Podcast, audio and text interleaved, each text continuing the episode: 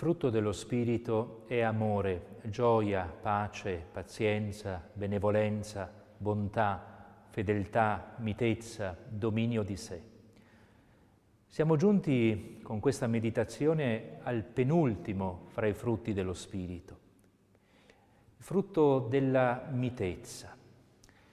Il termine mite, il termine mansueto, traduce un termine ebraico che significa anzitutto colui che è povero, colui che si trova in uno stato di oppressione, colui che è in certo modo curvato sotto il peso della sventura.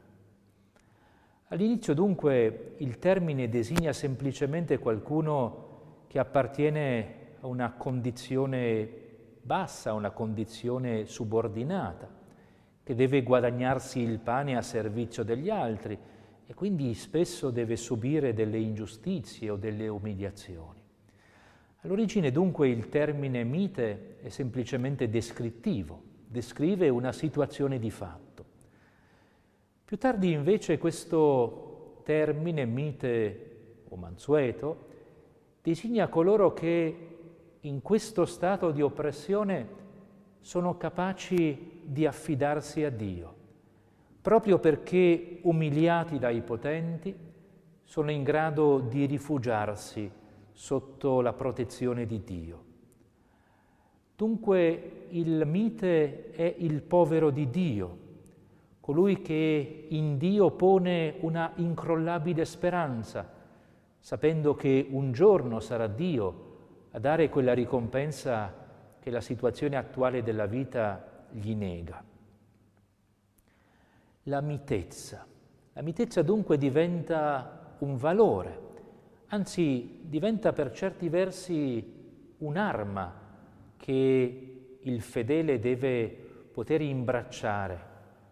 Nel Salmo 45 c'è un'immagine molto suggestiva. A un certo punto si dice, cingi, o prode, la spada al tuo fianco, nello splendore della tua maestà ti arrida la sorte, avanza per la verità, la mitezza e la giustizia. Questo passo si parla dunque di un guerriero, ma di un guerriero che avanza in battaglia con delle strane armi, avanza con l'arma della verità, con l'arma della mitezza appunto e con l'arma della giustizia. Dunque il vero guerriero colui che vince secondo il disegno di Dio, è colui che combatte con queste armi, con l'arma della giustizia, della verità e della mitezza. E in fondo colui che combatte sapendo di avere Dio al proprio fianco, sapendo che alla fine la storia non la decidono i potenti di turno, ma la decide la mitezza di chi si abbandona a Dio. Nel Vangelo di Matteo troviamo tre passi che mi sembrano molto significativi rispetto alla definizione dell'uomo mite. Prima, il primo passo che vorrei considerare, andando un po' a ritroso nel Vangelo, cioè partendo dall'ultimo, il primo passo è un passo della passione di Gesù, dell'ingresso di Gesù a Gerusalemme. Gesù, come sappiamo, cavalca un asino e l'Evangelista Matteo ci dice che questo avviene perché si adempia ciò che era stato preannunciato dal profeta Zaccaria, che scriveva, ecco il tuo re viene a te mite, seduto su un'asina, con un puledro figlio di bestia da soma. Dunque Gesù che entra a Gerusalemme seduto su un'asina, sulla cavalcatura dei poveri, degli umili, dei miti, ci dice che il suo regno, il regno che egli viene a instaurare precisamente attraverso la sua passione, attraverso la sua morte, è un regno di mitezza, un regno di umiltà. Dio regna mediante l'umiltà. Sant'Agostino dice che Gesù è vincitore perché vittima, victor quia victima, Questa è la vittoria di Dio, non ottenuta mediante la forza, ma mediante la debolezza, mediante la mitezza. Secondo passo del Vangelo di Matteo che vorrei richiamare è costituito dall'invito di Gesù. Gesù che dice ai suoi discepoli, venite, venite voi tutti che siete affaticati, che siete oppressi, e io vi ristorerò. Prendete il mio giogo e imparate da me, che sono mite e umile di cuore. Gesù è mite e umile di cuore.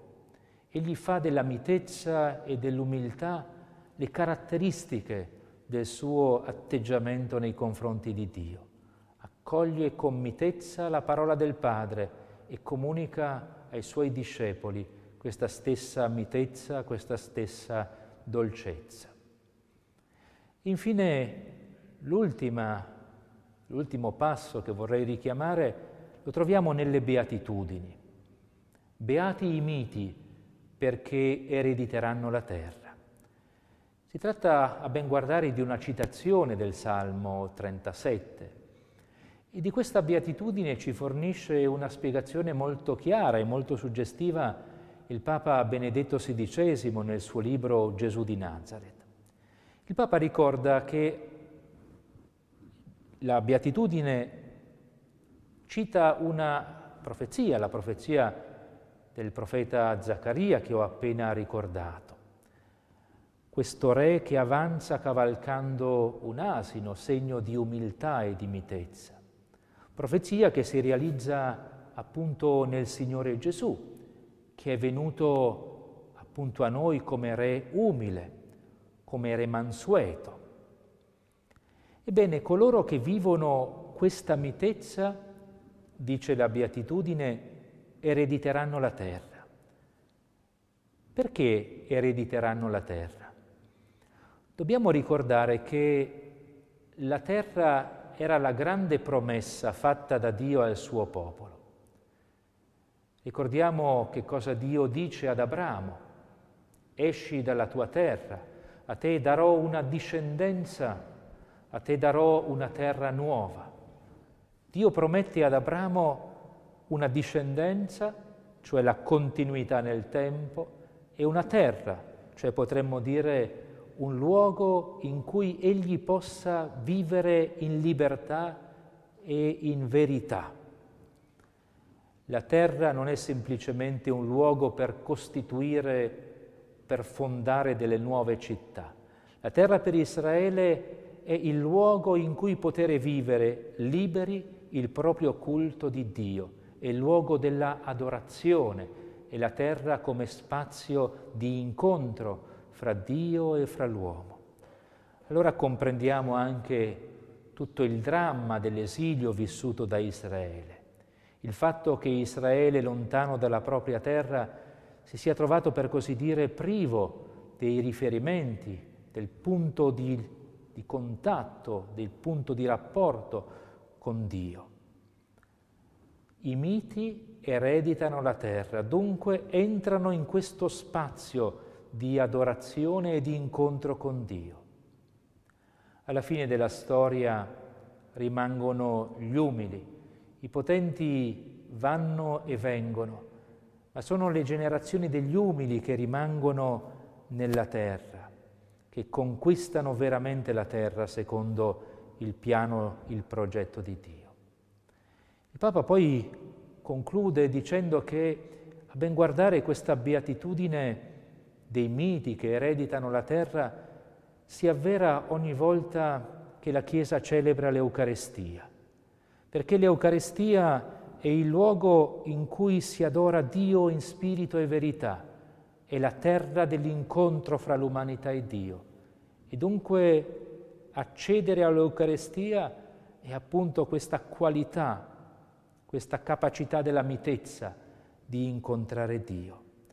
Per ogni cristiano l'assemblea eucaristica, ogni messa, è il luogo in cui il Re della pace, il Re mite, viene a noi ed esercita il suo potere non un potere di dominazione, ma un potere di umiltà e di servizio. Il mite, in fondo, non è colui qualcuno che cerca di conquistare, ma è qualcuno che accoglie. Il mite accoglie e non conquista ed accogliendo non guarda l'altro come un rivale, ma guarda l'altro come un fratello. Di fronte all'altro in realtà noi possiamo avere questi due tipi di sguardo. Posso vedere l'altro appunto come un avversario, come un rivale, qualcuno che attenta al possesso della terra, oppure posso guardare all'altro come un fratello, cioè come a qualcuno che ha anch'egli diritto di possedere la terra che io abito.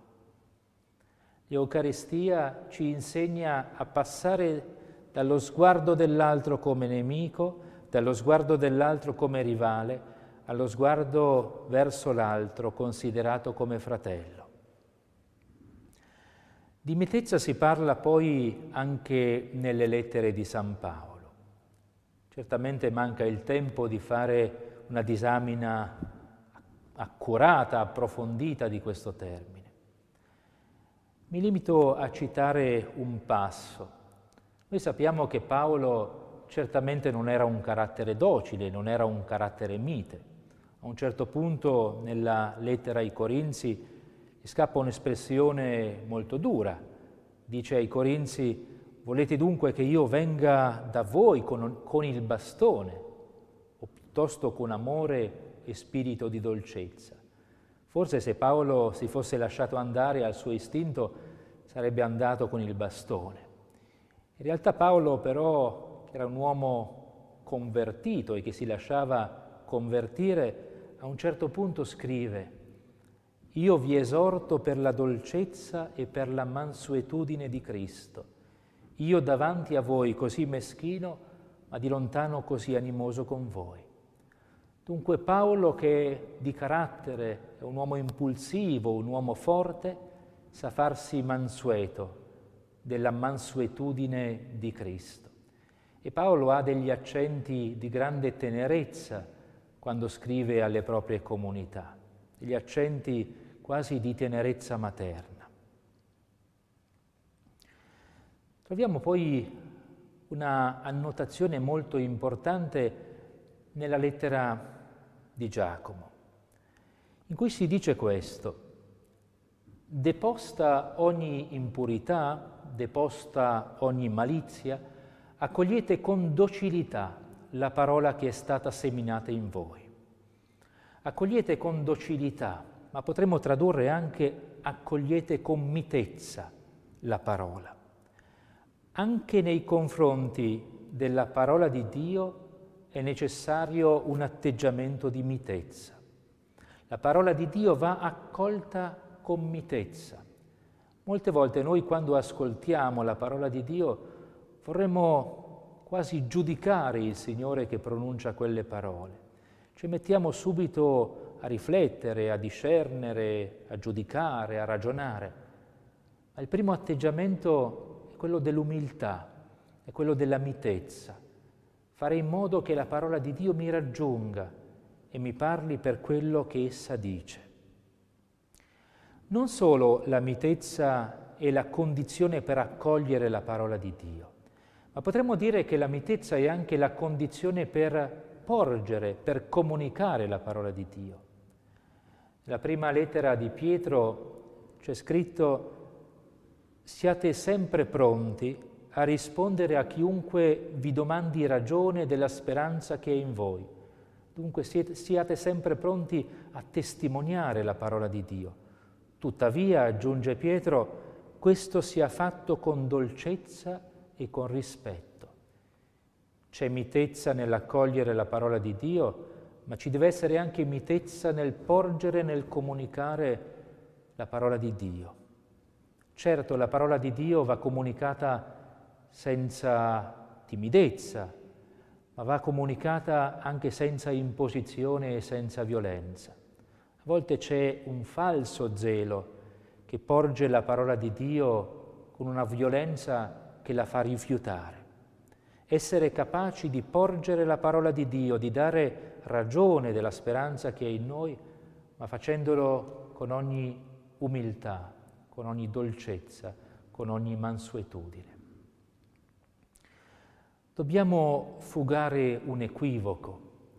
Il mite non è una persona debole, non è una persona codarda. Il mite è una persona forte. Nel libro della Sapienza a un certo punto si dice che Dio è il padrone della forza e che però giudica con mitezza. Dio è forte ed è mite, perché il mite in realtà vive con fortezza.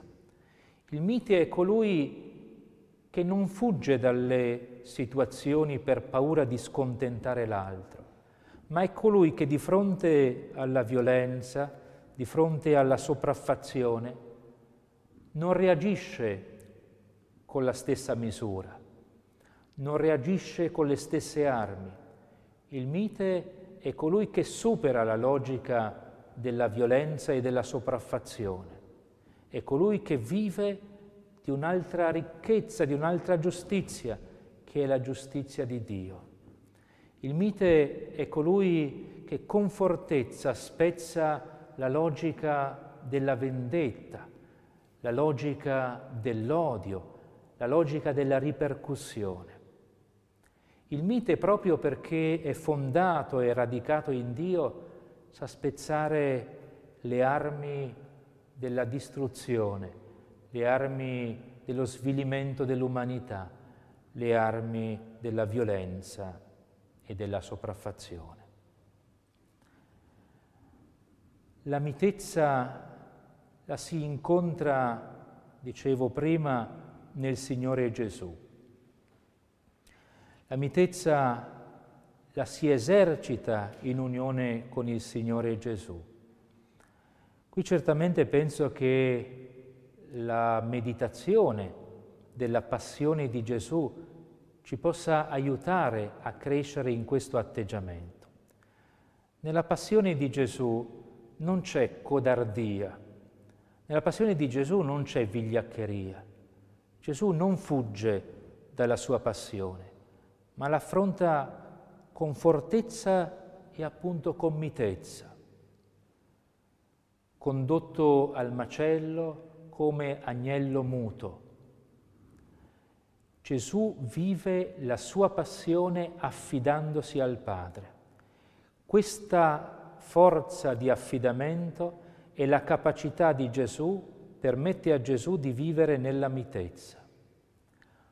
Non solo Gesù vive nella mitezza la sua passione, ma Gesù vive capace di perdono. La mitezza è capace di perdono. Messo a morte Gesù dice ai suoi persecutori, ai suoi carnefici, perdona loro perché non sanno quello che fanno. Potremmo dire che l'esito finale della mitezza è il perdono. Ed è appunto il perdono che supera la logica della vendetta, la logica dell'odio, la logica dell'occhio per occhio, del dente per dente. Vorrei concludere questa meditazione sulla mitezza proprio riferendomi alla mitezza di Gesù. La mitezza di Gesù come forza, come sorgente della nostra stessa mitezza. Si tratta di una preghiera, di una preghiera scritta dal cardinale Angelo Comastri, che dice, che dice così.